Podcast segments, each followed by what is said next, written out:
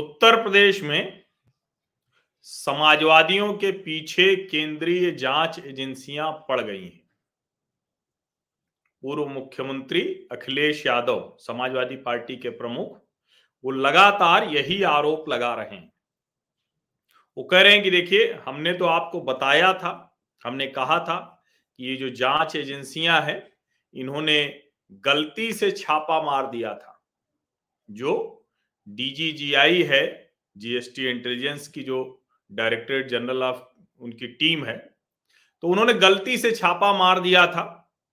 और समाजवादी पार्टी कह रही है कि चूँकि एक गलत आदमी पे छापा कर दिया, वो भाजपा का ही आदमी था, इसीलिए ये जो पुष्पराज जैन उर्फ़ पंपी जैन जो समाजवादी पार्टी के बहुत निकटस्थ हैं, पुष्पराज जैन के पिताजी मुलायम सिंह यादव के बहुत निकटस्थ थे। और ये पारिवारिक निकटस्थ होने की एक वजह ये भी है कि कहा जाता है कि ये जो परिवार है, ये समाजवादी पार्टी के लिए फंडिंग करता है। ऐसे सभी पार्टियों में, ऐसा नहीं है सिर्फ़ समाजवादी पार्टी, वरना पार्टियाँ माफ़ कीजिए, वरना पार्टियाँ चलती कैसे? तो ये सभी पार्टियों में ऐसे लोग होते हैं, ऐसे परिवार होते हैं। तो ज़ाहिर है, अब अगर इन परिवारों पर छापा पड़ेगा तो उन पार्टियों के प्रमुख लोगों को नाराज़गी तो होगी ही होगी, होनी भी चाहिए। अब ये जो छापे लगातार पड़े, जिसमें ईडी की जो पूछताछ हुई थी ऐश्वर्या राय बच्चन से वहाँ से लेकर, जो समाजवादी पार्टी के नेता मनोज यादव राजीव राय के यहाँ छापे पड़े उनके यहाँ, और फिर अभी ये जो पीयूष जैन के यहाँ छापे पड़े, जिसके यहाँ गड्डियों पे गड्डियाँ निकली और जो पहले छापे पड़े थे समाजवादी नेताओं के यहाँ, उसमें छियासी करोड़ की अघोषित संपत्ति है, जिसमें एजेंसी की तरफ़ से जो रिलीज़ है, वो कह रही कि अड़सठ करोड़ की जो अघोषित आय है, उसको मान लिया है। यानी वो अघोषित आय है तो उस पर वो टैक्स देंगे, उस पर पे पेनाल्टी देंगे और वो उसके हिसाब से सब कुछ काम होगा। लेकिन ये जो अभी कानपुर, कन्नौज और ये कई ठिकानों पर जो छापा पड़ा, इत्र व्यवसायी पीयूष जैन। अब उसी से मिलता जुलता नाम है पुष्पराज जैन, पम्मी जैन, पंपी जैन का।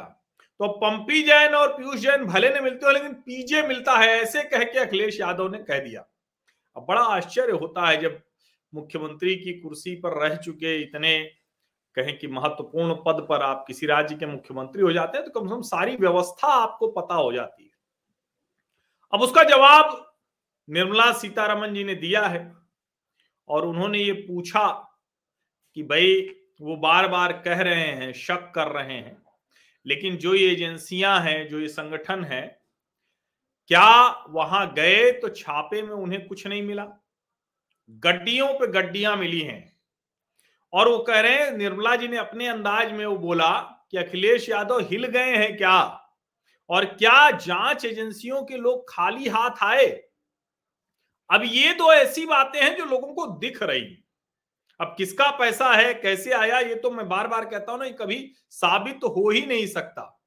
जिसका भी पैसा होगा, वो बता के और ज़्यादा अपनी जान खतरे में थोड़ी नहीं डालेगा। वैसे ही फंस गया है बेचारा, जेल में है, बच्चों सहित दोनों बेटे और पीयूष जैन जेल में है। चौदह दिन की पुलिस रिमांड पर है। अब सवाल ये है कि ये जो अखिलेश यादव इस तरह से जो बहुत ज़्यादा रिएक्ट कर रहे हैं, अति प्रतिक्रिया जो उसके शिकार हो गए हैं तो पहले उन्होंने कहा था कि ये तो भाजपा इस समय छापे मरवा रही है, केंद्रीय एजेंसियों के ज़रिए। बाद में कहा कि ये तो इनका आदमी था, हमारा वाला तो बच गया तो फिर उस पर भी छापा पड़ गया। फिर कहा कि ये जो इनका वाला आदमी था, उसको बचाने की कोशिश है, उसको छोड़ दे रहे हैं। पता चला नहीं छोड़े हैं। साफ़ साफ़ एजेंसी की तरफ़ से ये आ गया कि बिल्कुल नहीं छोड़ा है, जो पैसा है वो स्टेट बैंक ऑफ़ इंडिया की सेफ़ कस्टडी में रखा हुआ है। अब पुष्पराज उर्फ़ पंपी जैन के यहाँ छापा पड़ रहा है। ज़ाहिर है, अभी जाँच चल रही है, बहुत सी चीज़ें हुई हैं। देर रात या हो सकता है कि कल सुबह ये हो पाएगा कि क्या कुछ मिला, क्या नहीं मिला। ये कल सुबह ही हो पाएगा, देर रात या कल सुबह तक ये पता चल पाएगा। तो क्या पहले से पता होने की वजह से पंपी जैन ने अपना सारा हिसाब किताब दुरुस्त कर लिया होगा? और कुछ भी नहीं मिलेगा, ना रकम मिलेगी, ना कोई गड़बड़ी मिलेगी। क्योंकि आज ही अखिलेश यादव के साथ पंपी जैन प्रेस कॉन्फ्रेंस करने वाले थे। और ये अखिलेश यादव का आरोप ठीक लगता है कि मेरी प्रेस कॉन्फ्रेंस बिगाड़ने के लिए ये सब किया गया है। लेकिन ये तो हो गई राजनीतिक जो बयानबाजी है, एक दूसरे पर आरोप प्रत्यारोप। यहाँ तो अखिलेश यादव ठीक कह रहे हैं। लेकिन सवाल यह है कि अगर पंपी जैन के यहाँ भी कुछ मिलता है, तब तो ये आरोप सीधे सीधे समाजवादी पार्टी के ऊपर चिपक जाएँगे। क्योंकि यहाँ तो समाजवादी पार्टी के एमएलसी हैं पंपी जैन। और एमएलसी नहीं है, समाजवादी इतर जब लॉन्च किया था तो साथ में वही थे फ़ोटो में। और अखिलेश यादव आज उन्हीं के घर जाने वाले थे प्रेस कॉन्फ्रेंस, कन्नौज में ही होने वाली थी। तो अब इससे बच नहीं सकते। और जो सवाल निर्मला सीतारमन कह रही कि आप एजेंसियों के ऊपर आरोप लगा रहे हो, लेकिन पीयूष जैन के ऊपर, और ये कि मैं भी चूँकि बिज़नेस जर्नलिस्ट रहा हूँ इकोनॉमिक अफेयर्स देखता रहा हूँ, ऐसे नहीं होता फिल्मी स्टाइल में कागज़ पे पीजे लिख के कहा जाएगा, कन्नौज में पीजे के यहाँ जाओ, छापा मार दो। ऐसे नहीं होता है ना। उसकी तो ट्रेल मिलती है बाकायदा। अगर जीएसटी इंटेलिजेंस को मिला तो उसकी ट्रेल मिलो होगी। हो सकता है कि उन्होंने जो वित्त मंत्रालय की फाइनेंशियल इंटेलिजेंस यूनिट है उससे भी उसको चेक किया हो। सकता है कि आईटी डिपार्टमेंट की भी कुछ मदद ली हो। और इस सब के बाद एक रेड तय होती है। क्योंकि अगर किसी के यहाँ रेड मारने गए प्रतिष्ठित व्यवसायी है इतना बड़ा कारोबारी है इतनी रकम रखे हुए तो उन अधिकारियों को भी तो डर होता है ना कि वो तो टंगवा देगा, उसका भी तो कुछ प्रभाव होगा ना।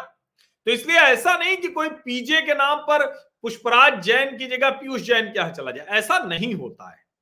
इस तरह के हास्यास्पद बात करना, वो भी मुख्यमंत्री की कुर्सी पर रह चुके व्यक्ति का, ये ठीक नहीं, लेकिन चूँकि राजनीति है, चुनाव का समय है तो अपना बचाव तो करना पड़ेगा। लेकिन निर्मला जी ने जिस तरह से चूँकि राजनीतिक समय है तो भाजपा भी रिस्क नहीं ले सकती। तो इसलिए निर्मला सीतारमन को प्रेस कॉन्फ्रेंस करके बताना पड़ा कि भाई वो एजेंसी गई उसको जानकारी मिली थी और देखिए खाली हाथ नहीं लौटी है करोड़ों लेके लौटी है सोने के बार लेके लौटी है। वो कह रहे हैं कि ये जो है आ, सपा वाले कह रहे हैं भाई ये कहाँ से आ गया ये विदेशी सोना कहाँ से आ गया इसका सरकार जवाब दे किस एयरपोर्ट से आया? ठीक बात है। और हमने तो अलग अलग समय पर ये खबरें देखी ही ना मुंबई, चेन्नई, तिरुवनंतपुरम और बाकायदा केरल में तो जो वहाँ की सरकार पर आरोप लगे थे कि जो पिनराई विजयन के मुख्य सचिव रहे शिवा शंकरन, उनके स्वप्ना सुरेश के साथ संपर्क संबंध की वजह से वो पूरा गोल्ड स्मगलिंग का रैकेट चला केरल में। तो ये कोई केरल की बात नहीं, देश के हर हिस्से में, लेकिन वहाँ चूँकि बहुत बड़ी मात्रा में आया, एम्बेसी के लोग थे, बहुत सी ऐसी चीज़ें जुड़ी हुई थी।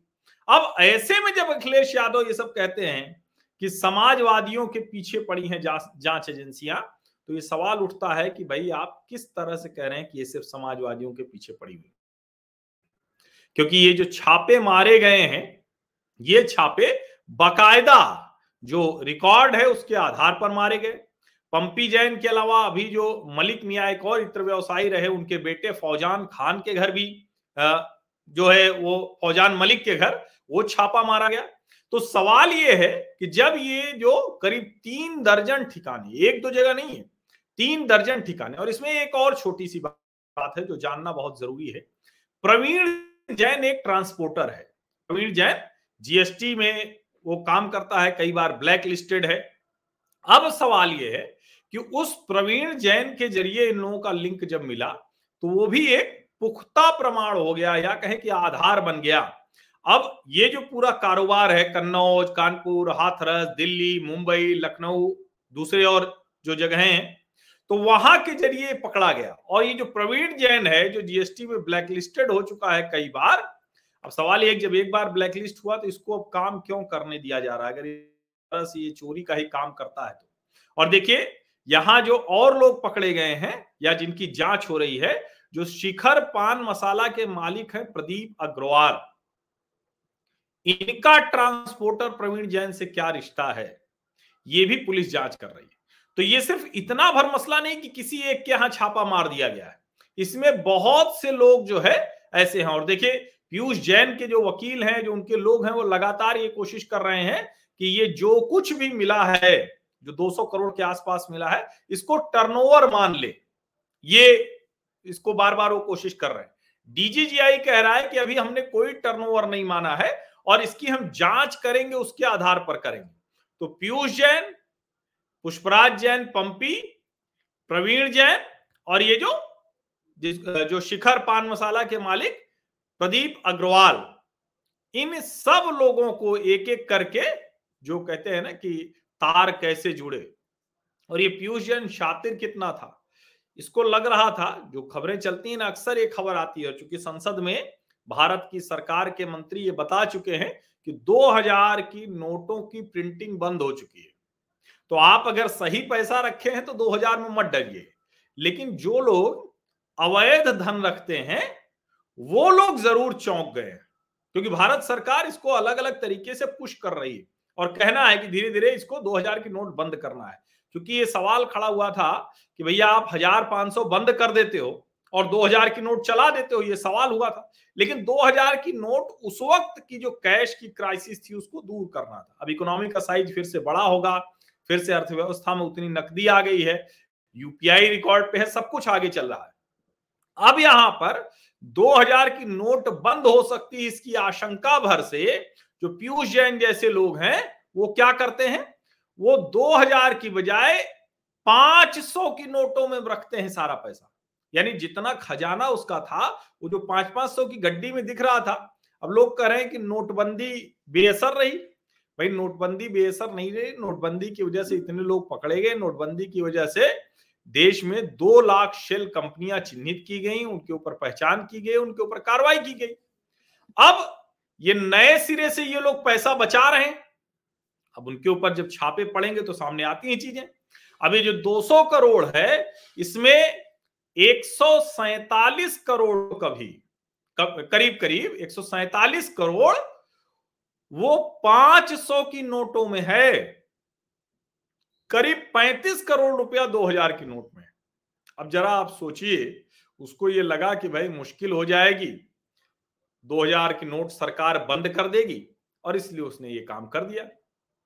अब जब निर्मला सीतारमन ये सवाल पूछती हैं तो समझ में आ जाता है क्योंकि अगर वो कह रही हैं कि भाई बताइए ना, क्या वो खाली हाथ लौटे, क्या रंगे हाथ नहीं पकड़े गए? और अगर ये सब पैसा किसी गलत आदमी के घर में पकड़ा गया तो आप क्यों डरे हुए हैं? वो कह रहे क्यों हिल गए हैं? वो बार बार कह रही हैं कि 23 किलो सोना सामान्य व्यक्ति के घर में नहीं होता। वो ये भी कह रही हैं कि क्या अखिलेश यादव को इसमें कुछ रुचि है, कुछ इंटरेस्ट है? अब ये सब बातें जब सामने आती हैं तो फिर संदेह गहराने लगता है कि आखिर क्यों इस तरह से समाजवादी पार्टी के नेता परेशान हैं? ये बार बार जो है ना, ये कहा जाता है। अब इसको लेकर जो पी और जे नाम कहा जा रहा था कि पीजे की वजह से ये सब हो गया तो पीजे की वजह से तो होता नहीं है। अब ये कहा गया कि भाई ये ही गली में रहते हैं, एक ही जगह रहते हैं, इसीलिए ये सब हो गया। लेकिन चूँकि जो ओवरऑल जो जिस तरह से मामला निकलकर सामने आ रहा है और पुष्पराज जैन के बारे में जो कहा जाता है कि वो समाजवादी पार्टी की फंडिंग और वो सब काम देखते हैं तो ज़ाहिर है कि कई चीज़ें इस तरह की होती हैं जिसको आप साबित नहीं कर सकते, लेकिन पकड़ में तो आती है। और निर्मला सीतारमन का ये दोनों सवाल कि वो खाली हाथ आए क्या? और अखिलेश यादव हिल गए। हैं ये दोनों बड़ा महत्वपूर्ण है। और अभी जनता तो सब कुछ देख सुन रही होगी। अब वो कह रहे हैं कि भाई अगर जिसको कहते हैं ना कि भाजपा के अपने लोगों पर छापा पड़ गया तो फिर वो छापा क्यों फिर भारतीय जनता पार्टी उस पैसे को नहीं कुछ जुगाड़ और कर देती? लेकिन वो तो सब अब न्यायालय के उसमें दर्ज हो गए और जो पीयूष जैन और उनके दोनों बेटे हैं, वो जेल में हैं, चौदह दिन की रिमांड है, उनके वकील लगातार कोशिश कर रहे हैं किसी तरह जमानत मिल जाए। और जमानत तो ऐसे मामलों में मिलेगी ही, जमानत तो हर मामले में मिलती है। कुछ समय बाद तो मिलनी ही मिलनी है, लेकिन कानूनी कार्रवाई तो अब शुरू हो चुकी है। तो ये यकीन मानिए कि उसका खामियाजा तो उसे भुगतना पड़ेगा। और अखिलेश यादव कह भले रहे हैं कि समाजवादी पार्टी, समाजवादियों के पीछे जाँच एजेंसियाँ पड़ गई हैं लेकिन अब उसको लोग दूसरी तरह से देख रहे हैं कि क्या ये समाजवादी गलत कामों में, गलत तरीके से, भ्रष्टाचार के पैसे रखे हुए हैं क्या? ये जनता के बीच में चर्चा बन गई है चुनाव के ठीक पहले। आप सभी लोगों का बहुत बहुत धन्यवाद इस चर्चा में शामिल होने के लिए। सब्सक्राइब ज़रूर कर लीजिए, नोटिफिकेशन वाली घंटी दबा दीजिए। सिर्फ़ इस तरह की नहीं, हर खबर जो महत्वपूर्ण है, वो आपको हम बताएँगे। पाँचों राज्यों के विधानसभा चुनाव, आगे आने वाले बीएमसी के चुनाव, उसके अलावा भी जहाँ भी कुछ राजनीतिक गतिविधि है, उसके बारे में यहाँ आपको ज़रूर पता लगेगा। आर्थिक मसले भी आपको सिर्फ़ और सिर्फ़ यहीं पता चलेंगे। तो एचवी टीवी सब्सक्राइब करना मत भूलिए, नोटिफिकेशन वाली घंटी भी दबा दीजिए। और नीचे स्क्रॉल की पट्टी है, उसमें तरीके हैं, अगर आप आर्थिक सहयोग मेरे इस अभियान को करना चाहें। लेकिन ये आवश्यक नहीं है, ये मैंडेटरी नहीं ये आवश्यक शर्त नहीं है।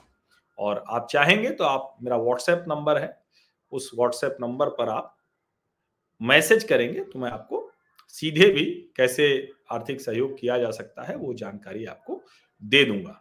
आप मेरे ब्रॉडकास्ट ग्रुप में जुड़ना चाहते हैं लिस्ट में, यानी आपको पता चल जाए कि कब मैं टीवी चैनल पर हूँ, कब मैं लाइव जा रहा हूँ, कब मैंने वीडियो डाला तो उसके लिए आप अपना नाम और कहाँ से हैं वो लिख के भेज दीजिए, वो भी मैं आपको बता दूँगा। बहुत बहुत धन्यवाद।